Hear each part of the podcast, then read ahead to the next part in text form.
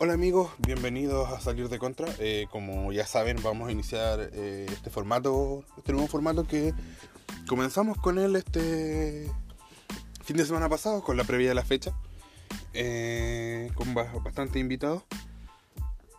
Y, hoy día vamos a tener el análisis de la fecha y vamos a empezar con orden, en orden cronológico con el partido Colo Colo, que cayó 3-2 frente a Wander en un primer tiempo donde Colo Colo fue... Eh, jugó bastante bien, la verdad, el primer tiempo. Eh, no, tuvo harto desborde. Yo siento que una de las cosas que hablábamos en la previa es que a Colo Colo le faltaba movilidad por las bandas. Y, y siento que por lo menos en el primer tiempo Colo Colo lo tuvo. Eh, hay muchas jugadas que llegan, por ejemplo, hay una jugada de Suazo donde la inicia eh, con Valencia, hace una pared centra en profundidad a Mouche, que llega a, a centrar, centra a Suazo, pero Suazo le queda para la derecha y desvía. Eh, volado, un volado muy, rápido también por la banda derecha. Hay una jugada en la que eh, la toca para Paredes, Paredes la toca, se la cede a Valencia y este lo pierde mano a mano. Al menos tres pelotas mano a mano perdió Valencia ahí quizás fue el gran problema el primer tiempo Colo Colo en cuanto a en, materia ofensiva, en cuanto a la falta de definición. Finalmente logra hacer un eh, logra eh, abrir la cuenta con un muy buen gol de paredes. Eh, que la inicia volado en el minuto 25. Paredes entra solo y anota este primer gol que marca un poco el trámite ofensivo de Colo Colo. La verdad que le costó mucho a Wanderers tomar a Colo Colo. Eh, cuando Wanderers adelantaba, la rapidez de Colo Colo en, salir desde el fondo complicaba bastante a sus, laterales, que eran Cerezo y Retamal. Y Colo Colo se pone en ventaja eh, de manera justa. Luego de esto, eh, terminando el primer tiempo, eh, Uvilla anota desde con un centro del segundo palo, algo que hablamos en la previa de que era el gran déficit defensivo de Colo Colo, que lamentablemente Opaso marca muy mal en tanto en el regreso de un corner, porque está en jugada inicia de un corner de Colo Colo, que Opaso sale a cortar en vez de seguir la jugada en retroceso. Y como Opaso después vuelve por la izquierda, pese a que Suazo ya estaba volviendo a su posición, Uvilla queda solo y empata. Eh, haciendo un análisis de este primer tiempo, eh, Colo Colo juega, como dijimos, juega bastante bien en ofensiva, debió haber hecho por lo menos 3 o 4 goles, pero los problemas que tenía defensivos que ya habíamos hablado, los mantiene. Por ejemplo, eh, en, el, un corner eh, suelta Saldivia de manera bastante vistosa a Luna y pudo haber sido eh, el 1-0 para Wanderers, aunque después eh, viene la contra. Colo Colo jugó muy bien de contra y aprovechando cuando tuvo espacios lo aprovechó muy bien, eh, principalmente en este tiempo. Y, pero también tuvo hartos problemas defensivos por la banda de Opaso. La verdad es que Rotondi, este argentino que juega por volante por izquierda en Wanderers, complicó demasiado a Colo Colo principalmente a Opaso, ya ahí, bueno, puede haber una responsabilidad compartida, ¿no? Eh, tanto puede ser una responsabilidad de volados de no acompañar, debido a que siempre le hacían el 1-2 con Cerezo, o Proboste en su defecto de cerrar. Eh, y así termina este primer tiempo, eh, un 1 1 pese a todo merecido, aunque Colo Colo creo que juega mejor, pero en el segundo tiempo se nota un cambio de disposición en Wanderers. Eh, empieza a ser más participativo, participativo Matías Fernández, el Matías Fernández de Wanderers, que el primer tiempo había sido bastante bien controlado por Suazo. Eh, Rotondi y Cerezo se dan cuenta de las dificultades que tiene o pasó por, por esa banda. Y, Colo Colo sigue lo de ellos, aprovechando principalmente la subida de, de volados, que es el jugador ofensivo más peligroso que tiene Colo Colo. Y es este jugador el que eh, centra, provoca una mano y hay un gol de Valencia que todavía hacía justicia.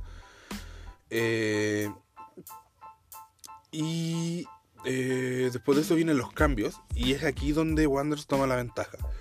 Porque dándose cuenta que Matías Fernández no estaba logrando tener eh, profundidad, ingresa Néstor Canelón, este venezolano que es bastante habilidoso, por Víctor Retamal y como Retamal sale, retrasa el lateral derecho a eh, Matías Fernández, el Matías Fernández de ellos, ya lo dijimos. En tanto Colo Colo también hace dos cambios, pero hace dos cambios eh, posicionales. Esteban Paredes, que ya estaba muy cansado, lamentablemente Paredes no le da para jugar más de 60 minutos por razones obvias. Eh, ingresa Blandi, que no tuvo un buen pasar, e ingresa César Fuentes por Proboste. Que hay un problema que tiene Colo Colo también es que es la generación de fútbol. Colo Colo no genera fútbol desde el fondo. las pocas veces que lo hizo fue porque Valencia bajaba, pero cuando Valencia bajaba a buscar el juego, se quedaba sin un enlace arriba. Entonces, en ese sentido, el gran problema de Colo Colo es que ni Carmona ni Proboste se convertían en este jugador eh, que, que distribuya fútbol desde el fondo. Y, lamentablemente cuando Wander le toma la mano a Colo Colo, refuerza las bandas, empieza a controlar a los lados, también se cansa Colo Colo, eh, empieza a Colo Colo a quedarse sin idea. Y Wanderers aprovecha la gran falencia que ha sido la falencia de Colo Colo desde el año pasado, que no la ha podido arreglar, que es los centros al segundo palo. Y para mí el gran responsable... Hay muchos errores de los centrales, Saldivia y Soborralde, pero también hay mucha responsabilidad de Brian Cortés, tanto en ordenar su defensa como en eh, tener una mejor participación en estos fútbol ofensivos, porque si uno analiza las jugadas, por ejemplo, el gol, principalmente el tercer gol, porque después, bueno, Wander empata ¿no con un centro Gutiérrez donde se le anticipa Saldivia, pero sobre todo el tercer gol era un centro donde Brian Cortés no hace ni lo uno ni lo otro. Da un paso hacia adelante, no corta el centro y desprotege el sector izquierdo de su arco.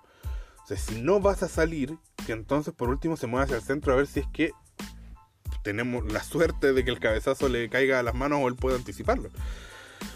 Eh, no sucede. Eh, Wanders logra, se pone en ventaja de manera muy justa y aquí es donde Colo Colo demuestra su que falta, como ya dijimos, de idea.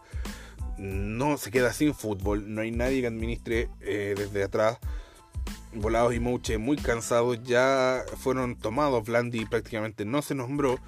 Eh, ingresa Matías Fernández, pero Matías Fernández también no está, si bien no se vio mal físicamente, hoy por hoy, tanto por confianza y quizás por estado físico, no está, eh, no está llamado a ser el, el, que se ponga el equipo al hombro, debieran ser otros. Valencia tuvo una segunda mitad muy baja, perdió muchos balones. Valencia no logra ser el quien, el, ¿cómo decirlo? el reloj del equipo. Y Wanderers tuvo un pasar medianamente tranquilo. Colo Colo, de hecho, desde el ingreso de Matías Fernández, eh, Colo Colo no remató al arco por lo menos 15 minutos. Hasta que el minuto 88, el minuto 88, Matías eh, toma una pelota al borde del área, se saca un jugador y remata que controla bastante bien Mauricio Viana. Eh, después hay un desborde de volado que, como ya dijimos, el jugador más peligroso de Colo Colo, eh, Cerezo lo, toma, le hace la falta, se va expulsado por doble amarilla. Y Mouche con Valencia regalan la última oportunidad de Colo Colo de manera horrenda. Una jugada preparada que fue de verdad una burla y que demuestra un poco la falta eh, de liderazgo que tiene Colo Colo porque no sé, yo siento que esas pelotas preparadas, o sea, esas pelotas paradas las tendría que rematar Matías Fernández, que siempre ha sido su especialidad. Y por último, eh, si van a ir a, a otro jugador a, rematar, tendría que ser un centro porque, o sea, regalaste la última oportunidad que tenía.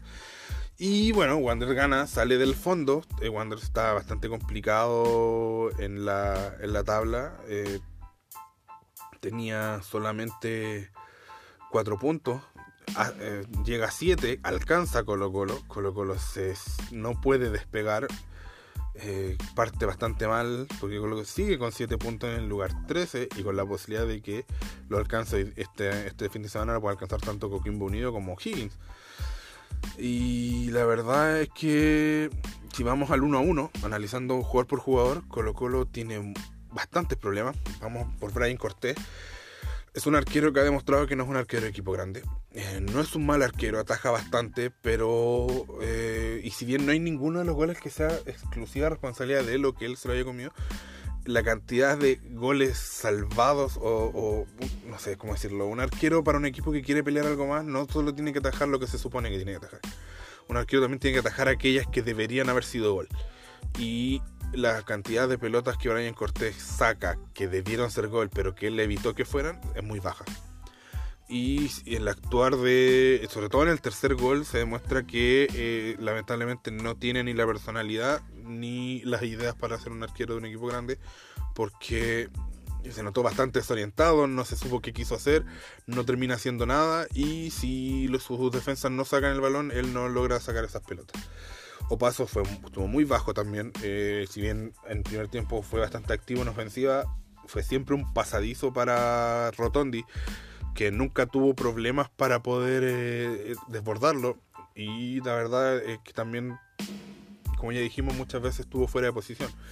Saldivia lo mismo, quizás la atenuante para Saldivia es que no jugaba hace tiempo, pero tuvo hartos problemas en cuanto al centro, en la ubicación. Insaurralde, uff, eh, también fue muy anticipado y esto es incluso para mí es más, más eh, como decirlo, eh, en el caso de Insaurralde es incluso peor, porque Insaurralde es un jugador alto que se supone que su, una de sus habilidades es el juego aéreo y está siendo permanentemente superado en ese ámbito en, el aspecto defensivo y Gabriel Suazo para mí fue uno de los mejores de Colo Colo, más allá de que después en el segundo tiempo cae obviamente en esta desesperación que de un Colo Colo sin idea. Eh, en el primer tiempo controla bastante bien a Matías Fernández. Si bien en el segundo tiempo tuvo algunos problemas con Canelón, creo que tampoco Canelón eh, logra hacer una, figura o lo deja eh, excesivamente, lo, lo, supera de manera excesiva. Creo que por ahí el centro del tercer gol no fue capaz, o sea, no lo pudo anticipar, pero tampoco marca mal, creo yo. Ahí mérito de Canelón. El, problema pasa por ahí por quienes no marcan desde el otro lado, principalmente Paso, que no tomó a, hacer eso, y de Inzarralde y Cortés, que a esos Gutiérrez lo dejaron solo, cabecear solo. Eh, Carmona también tuvo muchos problemas. En el primer tiempo, Santiago Wander tuvo hartas jugadas desde el centro donde no lo toma Carlos Carmona. Yo no entiendo por qué juega Carmona y no César Fuentes. Bueno, el técnico sabrá, pero Carmona definitivamente su paso por Colo Colo de, de discreto para abajo. Branco Proboste, no, yo entiendo que él juega solamente para cumplir los minutos sub-21. Y me parece terrible porque al final se desvirtúa la norma con esto. Ya que Branco Proboste tendría que ser quien conduzca el juego. Si uno analiza en la formación por nombres y por habilidad, sería, tendría que ser Branco Proboste en la salida de Colo Colo porque es un jugador con muchas más, condiciones y mucho mejor habilidad en el pase que por ejemplo Carlos Carmona, que Insaurralde, que Gabriel Suazo y que incluso Paso. Quizás Saldivia podría por ahí tener mejor decir que tiene un pie similar, pero no es tampoco su función desde, desde su puesto de central. Pero Proboste no aporta en la, en ofensiva, no acompaña, no genera eh, salida clara, ni tampoco eh, marca, tampoco marca presencia al momento de defender. Marcos Volado, a mi gusto, fue el mejor de Colo Colo. Eh, siempre es una gran, una gran carta ofensiva, es la principal carta ofensiva que tiene Colo Colo, es el principal eh, que más desborda y que más desequilibra.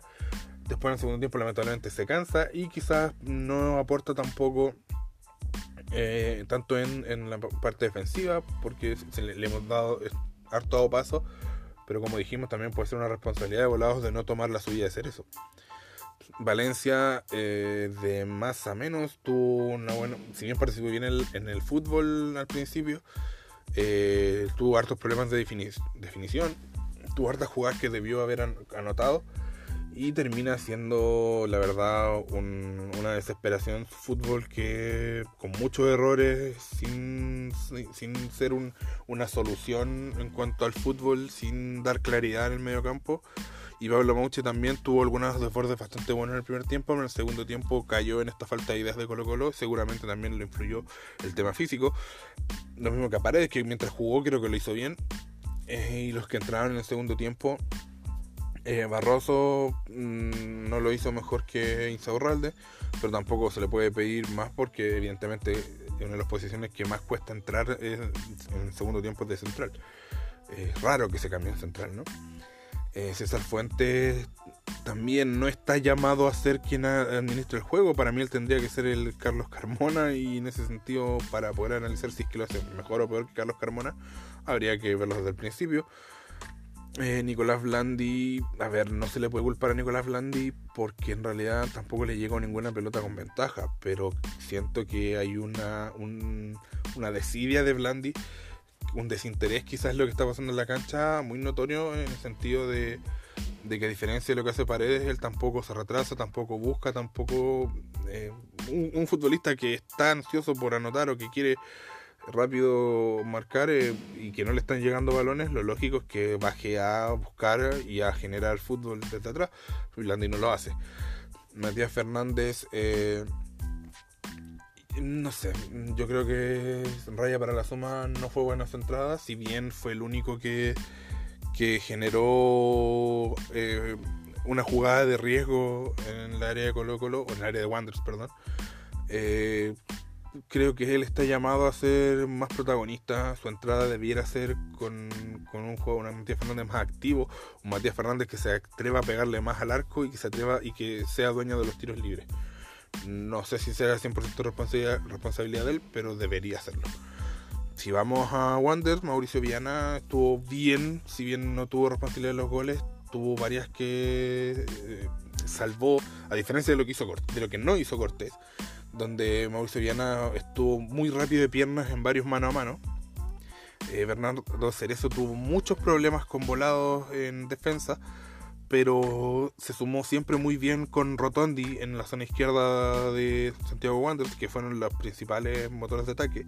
García y Luna en el primer tiempo tuvieron también muchos problemas, teniendo que hacer muchas faltas. Eh, les costó bastante eh, cubrir la subida de Colo Colo, pero en el segundo tiempo ya cuando Wanderers se recoge. Eh, dejaron de pasar tantas zozobras. Retamal también tuvo muchos problemas con Mouche y tampoco fue una oportunidad ofensiva, fue uno de los más bajos de Wanderers. Matías Fernández es bastante, el Matías Fernández de Wanderers obviamente estuvo bastante liviano en ofensiva y ya cuando tiene que bajar de lateral lo hace bien ya que controla de buena manera, ayuda a controlar de buena manera a Mouche, Suazo y también Valencia que se suma en, en esa zona. Marcos Medel y Miño eh, tuvieron ahí hartas complicaciones, sobre todo en el tema de cuando Colo Colo jugó a pases largos a las orillas. Eh, no cerraban bien, sobre todo Miño, Marcos Medel está más, más para la distribución. En el sentido, por ejemplo, que hay muchas eh, jugadas donde Colo Colo llega de manera ofensiva, con un centro atrás que donde los jugadores llegaban sin marcas a definir y no pudieron definir bien, pero que Miño, por ejemplo, no cerró bien. En segundo tiempo, ya cuando Wander se compacta y se se juntan las líneas, no pasó, no siguió teniendo tantos problemas. Eh, Uvilla aprovechó muy bien el espacio que dejaban Carmona con Saldivia y Insaurralde, que hay que trabajar algo, no sé si será eh, un tema de nombres o un tema de trabajo, pero entre eh, Saldivia, Insaurralde y Carmona, constantemente en el primer tiempo hubo un espacio que Uvilla aprovechó.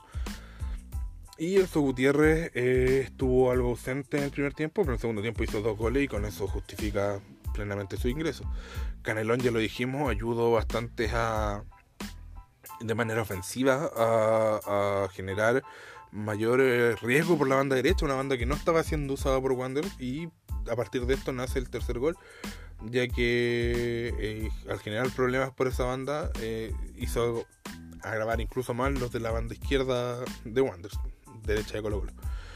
Y los otros de Axel Herrera y Jason León entran más por un tema de hacer tiempo, jugadores jóvenes, eh, qué bueno que, que puedan tener minutos, ojalá muestren eh, un buen juego para el bien de Wander, pero no hay mucho que analizar de ellos. Y la verdad es que ya lo bueno, ya hablamos del planteamiento táctico del Cheito Ramírez, que bueno, se come en esta oportunidad a Gualberto Jara si bien Gualberto Jara inicia de mejor manera eh, leyendo el partido y superando a Wanderers, Es Cheito Ramírez el que logra hacer este cambio táctico y a partir de ahí Colo Colo no logra tener más la, mano, la manija del partido. Y una buena victoria de Wanderers, que ya dijimos, se escapa de la zona de descenso, mientras Colo Colo se llena de problemas una semana antes de el Superclásico. Bueno, este fue el primer partido de la fecha. Eh, Colo Colo que lamentablemente para los hinchas, entre los que me, me, me sitúo, ¿no? hinchas de Colo Colo eh, caen eh, de manera inapelable, siendo superado y, mostrando pocas ideas respecto al, al planteamiento inicial del partido.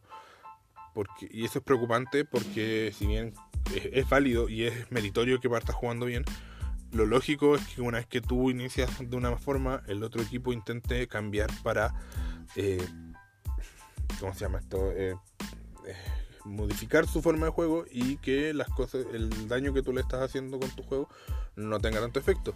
Y eso efectivamente pasó y Colo Colo no supo qué hacer. Así que vamos a seguir con el análisis de la fecha. Esto fue el primer partido.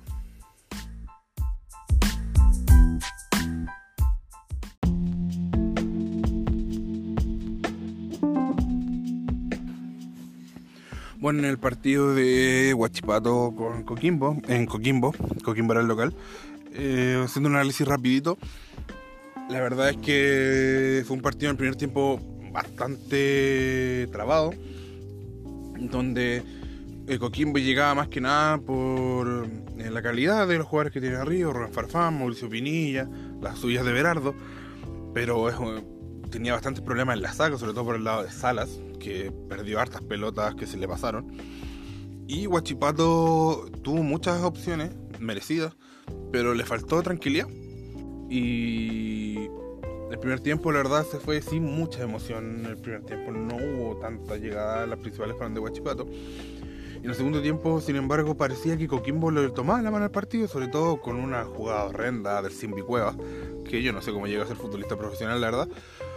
Eh, y la pierde, Rubén Farfán la gana, centra y Joe Abrigo, un muy buen centro de Rubén Farfán y Joe Abrigo abre la cuenta.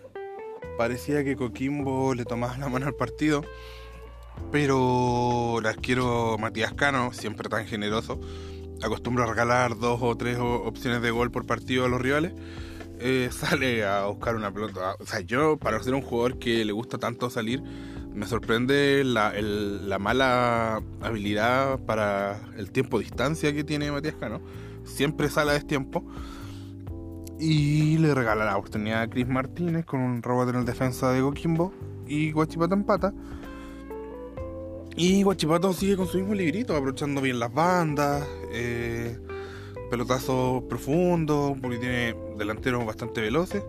Y en esa es en esto que Matías Caro nuevamente sale a destiempo, comete un penal, Guachipato empieza, eh, se pone delante del marcador y Coquimbo busca más bien con centro, aprovechando la altura de Vinilla, no es muy bueno en cuanto a juego lo que hace Coquimbo. Eh, sin embargo, en una jugada eh, el defensor de Guachipato entra a destiempo, le hace una falta al delantero Coquimbo, la toma Pinilla y la pierde a media altura, bastante mal tirado, la ataja muy bien Gabriel Castellón, que es un arquero que ataja mucho.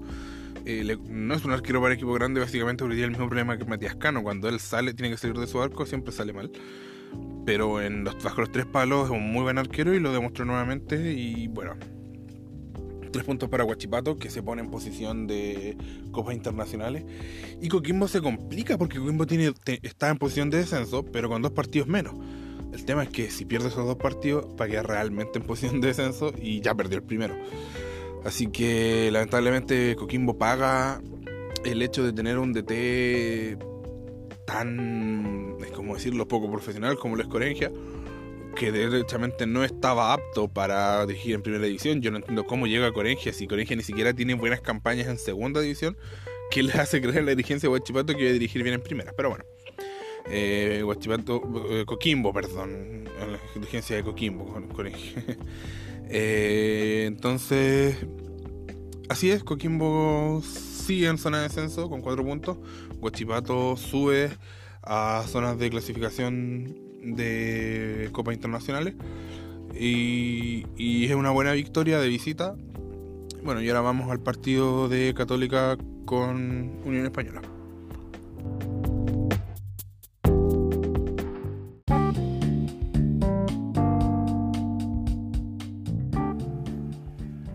Y bueno, el tercer partido de esta jornada, de este regreso al fútbol, fue eh, Universidad Católica con Unión Española.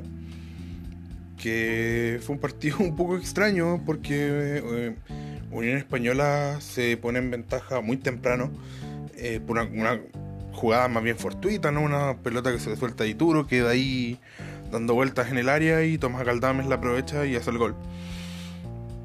Entonces, sin tener mucho que analizar todavía en juego, ya Unión Española ganaba 1-0. El tema es que Unión Española aprovecha muy bien esta, esta ventaja. Eh, yo siento que lo que hizo eh, Unión Española fue muy inteligente, se para bastante bien atrás, tiene una línea defensiva que, que jugó bastante bien, a pesar de que obviamente hubo jugadas en las que se vio superada por la Universidad Católica. Eh, pero es entendible, pero también siento que cuando tenía la oportunidad salía muy rápido, principalmente por medio de Misael Dávila, y pudieron incluso haber hecho otro gol, principalmente por el desborde de Palacios, de, de Carlos Palacios, ¿no? el juvenil de eh, Unión Española. Eh, no confundir con Palacios, el uruguayo, que también juega de 9 y quizás lo, que le faltó, sí, siento a Unión Española en estos minutos en los que, eh, pese a que quizás en el papel Católica tenía más la pelota, pero eh, era más, más peligro, se jugaba de la manera que quería Unión Española, siento que le faltó más, que fueran más incisivos ambos punteros.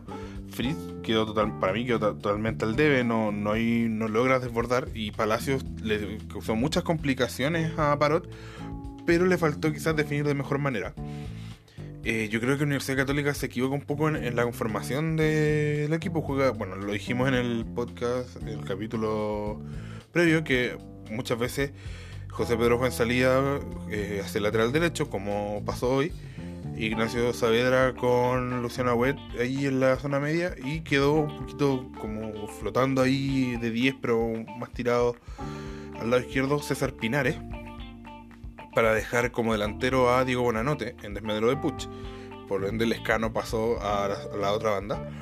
Y ahí se complicó un poco Católica porque eh, Bonanote, si bien es un gran jugador, pierde explosión con Bonanote. Es un jugador que por temas de edad también no ya no tiene, eh, y de otras características, eh, esa explosión, esa velocidad que le, que le da Puch con lo, junto con el escano y, eso monopolizó que todas las jugadas de riesgo partieran por Lescano.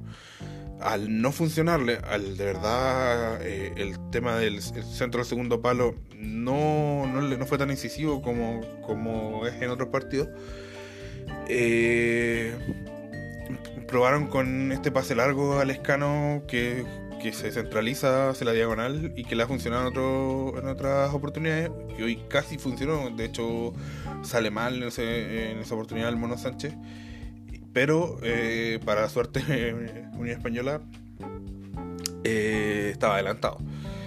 Eh, esto obviamente Católica en el segundo tiempo le intenta remediar debido a que finalmente entra Puch. Em, pero siento que en ese sentido Unión Española ya le tenía muy bien tomada la mano a, Católica. Y si bien Católica, obviamente, que tiene jugadores muy desequilibrantes, tuvo varias oportunidades en las que pudo haber hecho algo más, pudo haber anotado. San Pedro hizo perdió un par. Eh, Mono Sánchez, Lescano le sacó una, al Mono Sánchez que está, entraba como tipo globito. Eh, siento que sobre el final del partido estuvo más cerca Unión Española al 2-0 que Católica del empate. Y en ese sentido, a diferencia de Católica, que de verdad los cambios no funcionaron, Valencia no marcó ninguna diferencia antes Medro de San Pedri. Eh, es un jugador que la verdad no, no tiene mucho que ofrecer, como más que, no sé, que le quede una por ahí picando. Eh, Juan Cornejo, claro, entra porque Parot estaba muy complicado con Palacio. Y si bien lo controla hasta cierto punto, eh, también ahí hay mérito de Sandoval que, que muchas veces, y Méndez principalmente, eh, secundaban a Palacios entendiendo que por ahí había una oportunidad. Y la jugada más clara de este segundo tiempo es cuando entra, cuando sale Palacios el uruguayo, no Cristian Palacios, ¿no? Eh, por Caballero y Unión Española estuvo muy cerca de anotar con un centro que saca a Dituro de gran manera. Eh, en sí un partido que se dio en esa tónica, ¿no? Católica intentando más con más por ganas, pero Unión Española eh, conteniéndolo bien y aprovechando las oportunidades que tuvo para hacer daño. Y finalmente el partido se va con, con la pelota en, el, área católica. Yo siento que ese fue un gran mérito de Unión Española que cuando, cuando ellos eh, contragolpeaban, cuando llegaban a línea de fondo, cuando lograban eh, entrar al área católica y perdían la pelota, en vez de volver corriendo hacia su arco, comenzaban a presionar desde, tres cuartos de cancha inmediato y eso muchas veces complicó a Católica. Eh, se pone interesante eh, con esto, la verdad, el, torneo, porque Católica, como habíamos hablado, no, no había perdido, solamente había empatado un partido. Y como vamos a ver más adelante, jugaba Curicó con la Calera, que estaban ambos segundos con los mismos puntos. Entonces, cualquiera de los dos que ganara, esto eh, tenía la posibilidad de empatar a a Católica, pero ya vamos a llegar a ese partido. Y una española con este triunfo llega a 17 puntos también. Eh, también se le acerca a Católica. Entonces la, se aprieta mucho más la zona de, de arriba de. de la, zona de arriba de, de la tabla. Y. Y esto hace que el torneo también se ponga más interesante.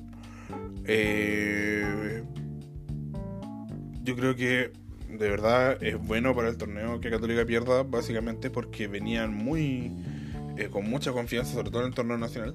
Eh, y bueno, en el Copa Libertadores no les ha ido tan bien, pero, pero esta, esta tónica de lo que mostró Unión Española es un poco un símil al otro partido que le mostró que Católica también no se ve bien, que fue con Unión La Calera. Ahora, el tema es que hay que mantener el tema físico, ¿no? Porque Católica es un equipo muy potente en ese ámbito. Y yo creo que es un envío anímico para esta Unión Española de Ronald Fuentes que había tenido buenas actuaciones, pero por ahí le había costado ser regular.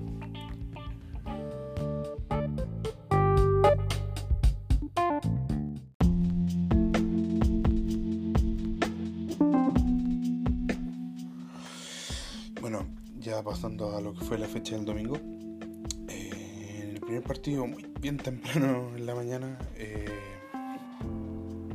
Antofagasta vence a O'Higgins 1-0 eh, en un partido que fue bien trabado, bien deslucido si se quiere. Un partido de esos típicos que se juegan eh, temprano y este tuvo además la particularidad que comenzó a las 10 y media de la mañana, primera vez en mi vida que veo un partido tan temprano. Y bueno, y el partido eh, habla un poco de lo difícil que ha sido esta temporada para O'Higgins, que pese a tener buenos jugadores, tener al Pájaro Gutiérrez, Ramón Fernández, jugadores que en otros, eh, otras temporadas lucieron, el mismo Tomás Alarcón, no logran despegar, no logran cuajar con la idea de, su entrenador, de Patricio Graf, que tuvo una gran un gran año con Coquimba el año pasado, pero que este año no logra eh, despegar. No logra cuajar una buena actuación con, con estos Higgins, que se vio dominado en gran parte por Antofagasta, que sin ser espectacular supo eh, controlar el partido y aprovecha muy bien un, tiro de esquina. Esto fue en el minuto 31. Eh, tiro libre de Eduardo la pivotea Freitas. Y todavía Figueroa se le suelta a Cereceda, que lo marca bastante mal. Y destapado marca el 1-0. Eh, luego de eso, eh, la verdad estuvo mucho más cerca Antofagasta del 2-0 durante gran parte del partido. Tuvo por ahí una pelota de Eduardo Bello que es cobrada, bien cobrada, una posición de adelanto. Y sobre el final, ya un poco con la desesperación eh, y también un poco con la, la entrada de Francisco Arancibia.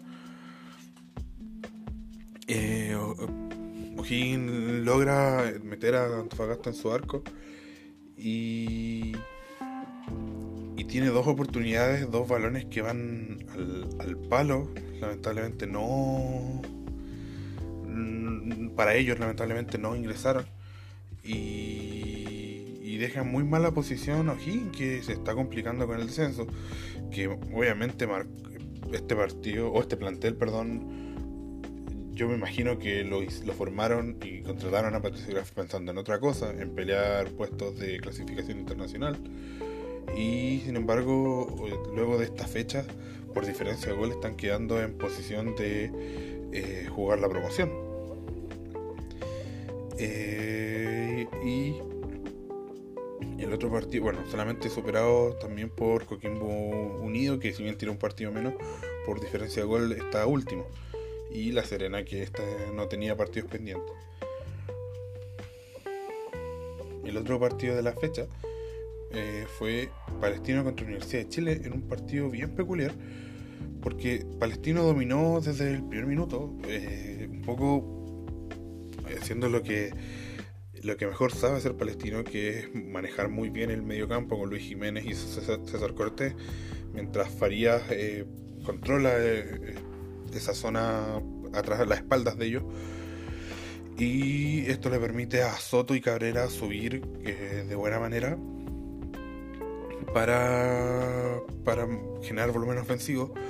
Pero eh, le costó mucho a ser profundo a Palestino porque los ataques, eh, cuando eran por el centro, eran bien controlados por González y Luis del Pino Mago, los centrales de la U y por las bandas Matías Rodríguez con Jan Boseyur eh, también estaban teniendo una buena actuación en el, papel, marcando y no permitiendo que eh, fueran más incisivos ni que llegaran a línea de fondo, por ejemplo, Matías Campos López y Benítez, que eran los, punteros de Palestino.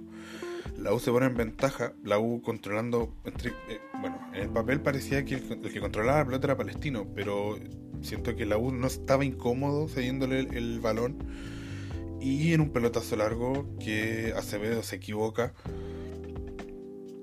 Eh, Montillo, perdón, Nicolás Guerra la toma bien, eh, gana bien el balón, la cede a la Ribey y la Ribey para Montillo y Montillo con su calidad que lo caracteriza eh, pone el 1-0. En un poco lo que marca la gran diferencia de esta la U con la del año pasado, más allá de que a lo mejor el resultado no, es un tanto amargo para los hinchas debido a que eh, es un empate luego de ir ganando 2-0. Eh, en general, esta Universidad de Chile tendría que pasar mucho menos zozobras y yo pienso que se va a meter en puestos de clasificación internacional bien, por posición, no por la ventana como le pasó eh, en Copa Chile el año pasado. Y esto se debe a justamente eso, que cuando el año pasado no tenían ese volumen ofensivo, no tenían esos jugadores que desequilibraran y que cuando a veces había un balón, hay un error de la saga del rival, eh, los jugadores que estaban el año pasado en la U no tenían la capacidad de aprovecharlo como sí lo hizo Montillo. en este, este, este partido.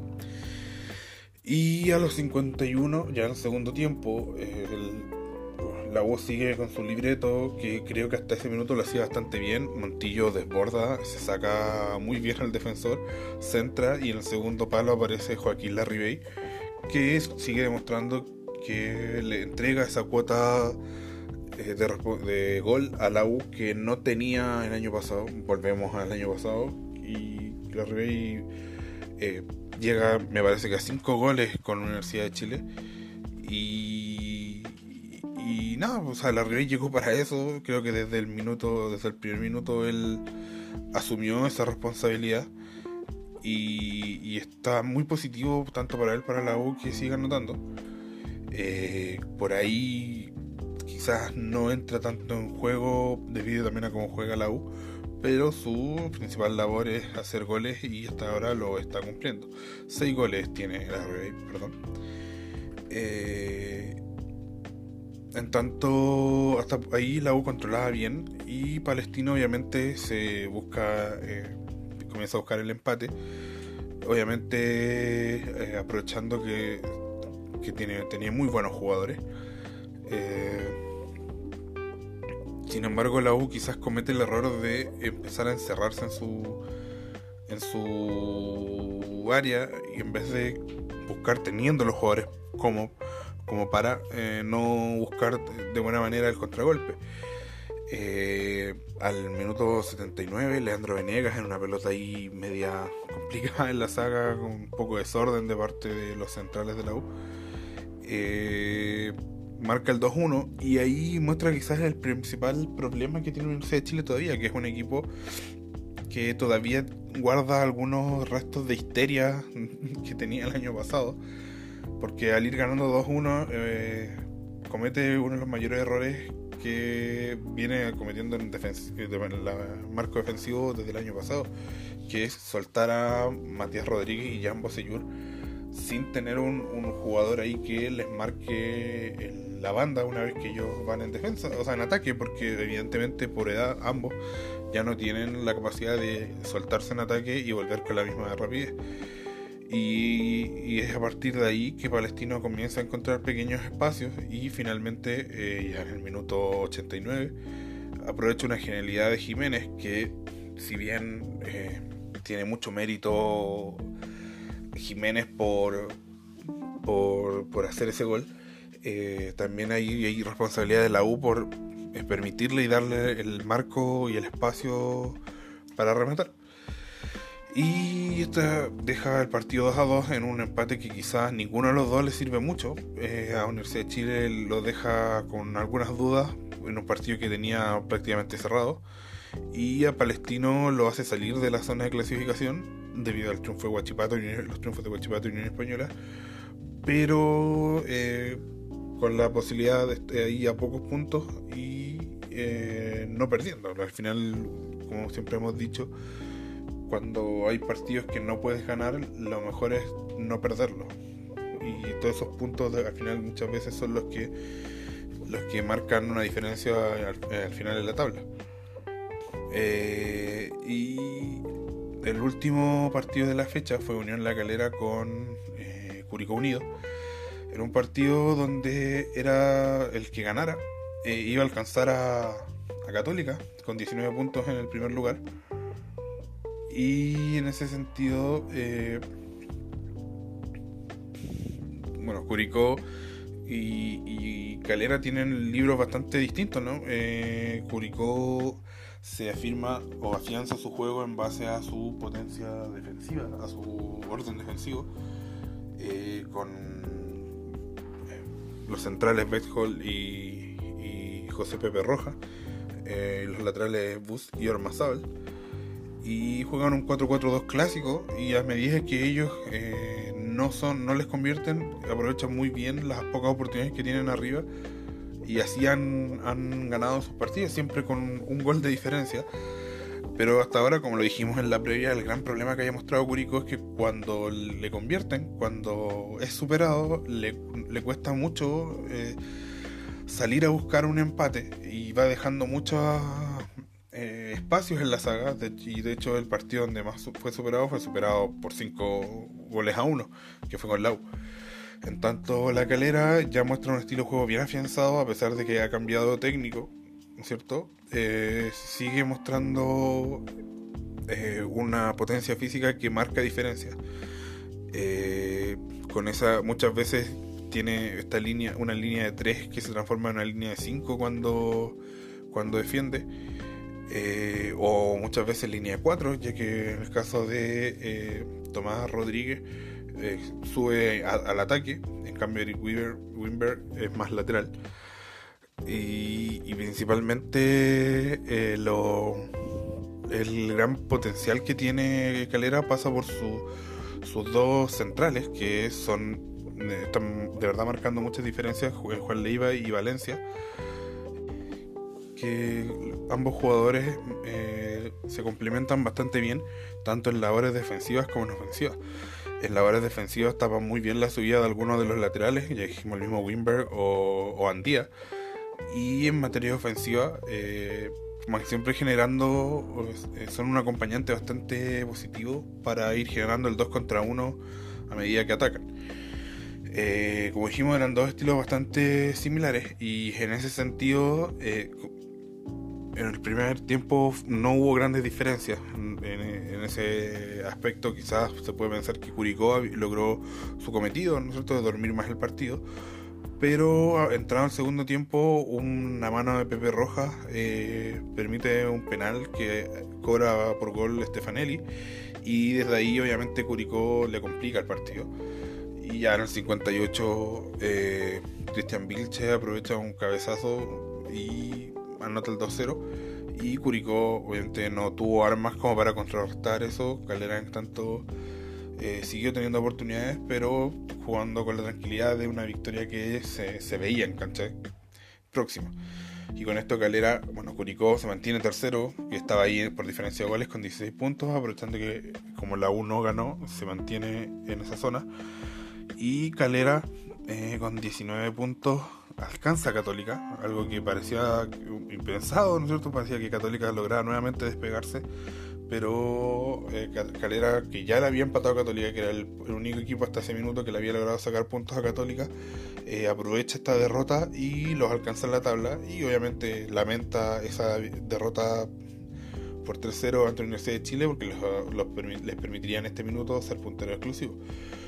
Pero con ocho fechas jugadas ya casi todos los equipos, excepto eh, Coquimbo con Audax, con que se van a poner el día este martes, eh, se va viendo una tendencia y bueno, habrá que ver si es que Católica eh, mantiene el tranco ganador que ha mostrado los últimos años y si Calera obviamente aguanta el ritmo y que también depende de si, es que siguen avanzando en los partidos de Copa.